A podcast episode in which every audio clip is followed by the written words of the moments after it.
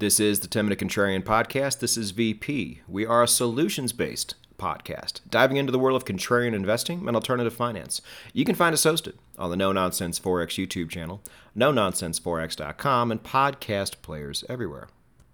Episode 92 is brought to us by Bybit. Uh, when the world crashes, traders can still make money. This is very important, regardless of where you trade. Make sure you're doing it, but for what it's worth, People are asking about the stablecoin that Bybit uses. They use USDT, they always have. And do not forget the promotion we have this month with the XRP airdrop as well. And if I can sweet talk them into it, we will continue to have these airdrops going forward. And as always, this only applies to my traders, so click the link down below in the description and get yourself started. Because membership does have its rewards. It is the 10 Minute Contrarian podcast, and uh, let's see, where should we start? Uh, let's get the let's get the nasty stuff out of the way, um, and let's start with USDC. So, if you didn't know, USDC lost its peg um, for now, and we really don't know if it's going to get it back or not. A lot of people have theories on this, but uh, trying to make any kind of prediction in crypto is very hard to do. So, if you were to ask anybody in crypto uh, all around the world what their top two stable coins were in terms of safety, uh, USDC would be on every single person's list, and probably number one. Certainly on my number one. Uh, but they had some of their funds in uh, Silicon Valley Bank, which went under, and there became a miniature bank run on USDC late last night. And I got to be part of it. So exciting. Uh, you guys know I treat crypto as its own bank separate from the banking system. And I held USDC. And when I caught wind of this peg falling, uh, USDC had fallen down to about 95 cents on the dollar. And I had a decision to make. You know, this the same decision everybody would have to make if they were caught in the middle of a bank run. You know, my logical side said, okay, you know, I had been through the whole UST thing, and even though I didn't have UST, uh, I watched the whole thing fall right in front of me in real time. I also know that USDC is not UST. They didn't do anything fraudulent. Out of the 40 billion they had in cash, you know, actual cash that a bank's going to need to hold, they had 3.3 billion of that in Silicon Valley Bank. Now, this is not a lot at all when you consider the totality of the reserves that USDC holds. So this didn't make a lot of sense. But again, I also understand human behavior, and when the Western Hemisphere wakes up to see this drop, you know, what are they going to do? You know, everybody thinks they understand the the back end mechanics of these tokens um, up until something really bad happens, and then we find out what was really going on, and then the media comes in later and says, "Look at all these idiots! How did they not know?" Uh, just how broken and unstable some of these tokens are. You know, well, we know what we know, and we do the best job to understand what the hell it is we're putting our money in. And so I was torn. So I, you know, I, I was pretty confident on the future of USDC, but then again, uh, I also know how bank runs work. So as it dwindled down to about 94 cents, I took all of the USDC I had, switched it over to Tether, and took a 6% haircut in one night. Uh, not stoked about it. Also, not stoked about having all of my stablecoins in USDT either, but you know, USDT has weathered quite the storm and has done very well despite that. And, and yesterday was a very good day for them as well, as today will probably be too. So um, I, I would expect, you know, gun to my head, that USDC will go back to a dollar, but you know, safety matters. You know, so I had to make the decision that I made. Uh, now, I think the bigger concern is the contagion that will come about if USDC does not get back to a dollar, or even if they do, there's some trust loss there. And almost every company you see on the blockchain has some USDC. Some of them have a lot of USDC. And the only reason you see some of them going up right now is because people are leaving USDC and they don't necessarily want to put that money into another stablecoin. You know, if I had to make another prediction, I would say that overall this is going to be really rough for the overall market. If there weren't already enough downside factors pushing uh, down on top of the crypto market overall. Uh, but this is no shock. We've been bearish on the crypto market for a long time here on the podcast. You guys already know. Uh, but the key factor I want to point to in that story is that I had to make a very rough decision that I didn't ever think I was going to have to make. And we are closer now. Everybody listening right now, if you're in a Western country, you are closer now to an all out banking crisis than you have probably ever been in your entire life.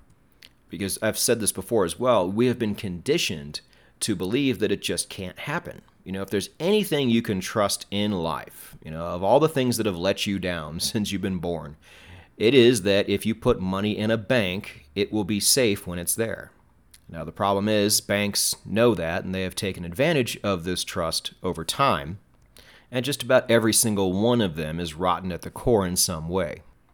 Let's go ahead and make matters worse by reiterating some of the things we've also talked about on this podcast and on the blog and on Twitter when it comes to what happens if a bank does fail. All right, well, Silicon Valley Bank is dealing with the FDIC right now, and we've said before, they if everybody needed the FDIC, they would only have about a tenth of the money they need to recover funds.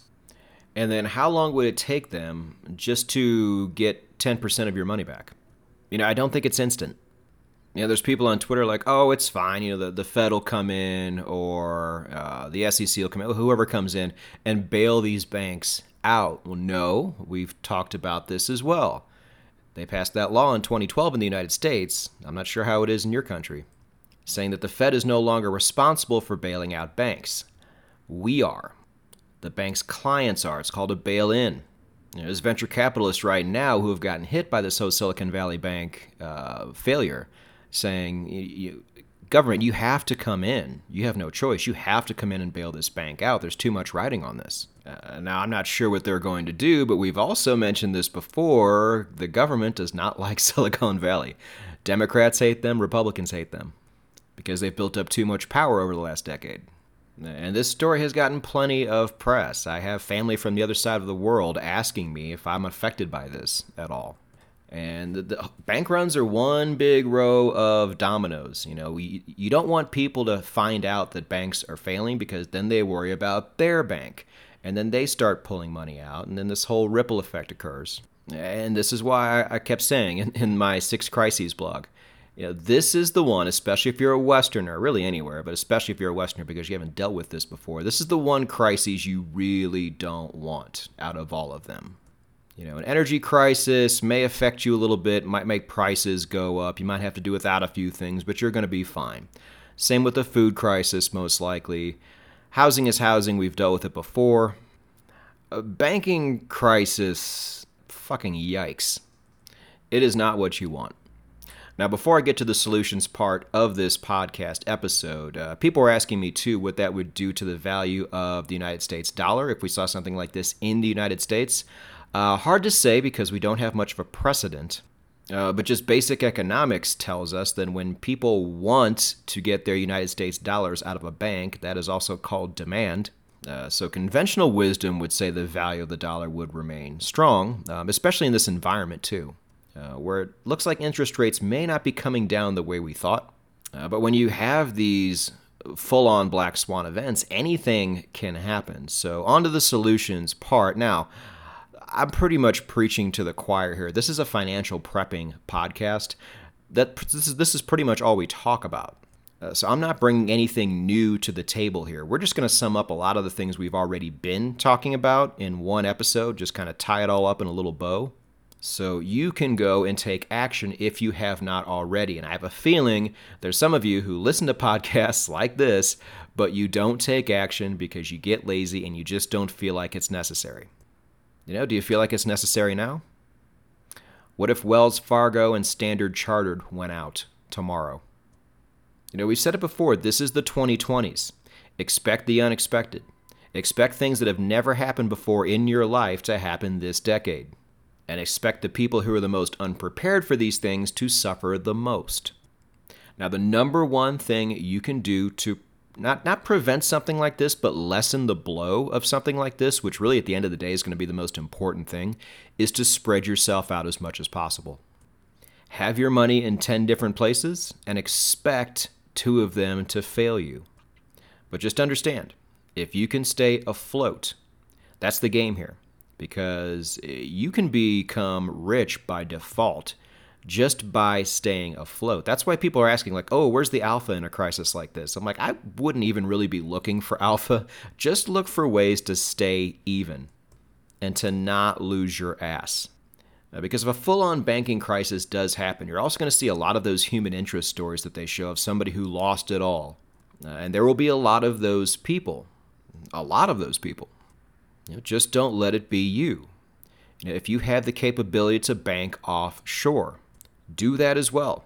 We just talked about a very cheap second digital residency last week on the show. And things like that open the door for these additional options. You know, this is all we do here, contrarians, so you should be ready, but let's keep going. Yeah, I'm seeing people on Twitter like, well, I can't have my money in banks. I can't have my money in crypto. Where do I put it? It's like, have you people never, ever heard of gold? And I'm going to say this now. I bet you there's the majority of people who listen to this podcast who have not taken the effort to open that avenue up in any way. And there's many ways you can do it, uh, but it's just not exciting enough to them. Uh, I don't. Uh, people create reasons not to do stuff all the time. Uh, but in moments of crises, as it has been for a very, very long time, gold is a great option. Like, how can you not have any positioning in gold right now? Uh, you, you better get that figured out soon. And now, for what it's worth, this is not financial advice, it never is. But if you read Thursday's blog, you will see that right now, the overall value in terms of what you're getting for your money is heavily tilted towards silver instead of gold. So if you want to take it one step further, you know, maybe file that piece of information away too. Uh, another thing we've talked about here many times on uh, across all different platforms that I'm on is uh, is cash actual having cash in your possession because bank runs are all about getting cash out of the bank. Now, do you want to already have some or do you want to compete with all of the unprepared masses as there's angry lines, you know, pouring out of the door to get money that the bank doesn't have? You know, again, we think this scenario is absurd and it can't happen. And I'm not saying it's going to happen. All I'm saying is we are closer to it now than we have probably ever been in our entire lives. I mean, like, what's the percentage of this happening? I don't know, but let's say it was only maybe 10 or 15%. You know, if there's a 10 or 15% chance that your home was going to burn down, you would still be very, very compelled to get insurance. And that's what we're talking about here. You know, gold is insurance on your money. Having other bank accounts is like having other houses just in case one burns down having actual cash on hand is like having some of your belongings locked away in storage just in case your home does burn down, your stuff doesn't go with it. Um, but one additional place that we almost never talk about here on the podcast that is actually uh, becoming a much more attractive option, especially with interest rates, is uh, United States bonds.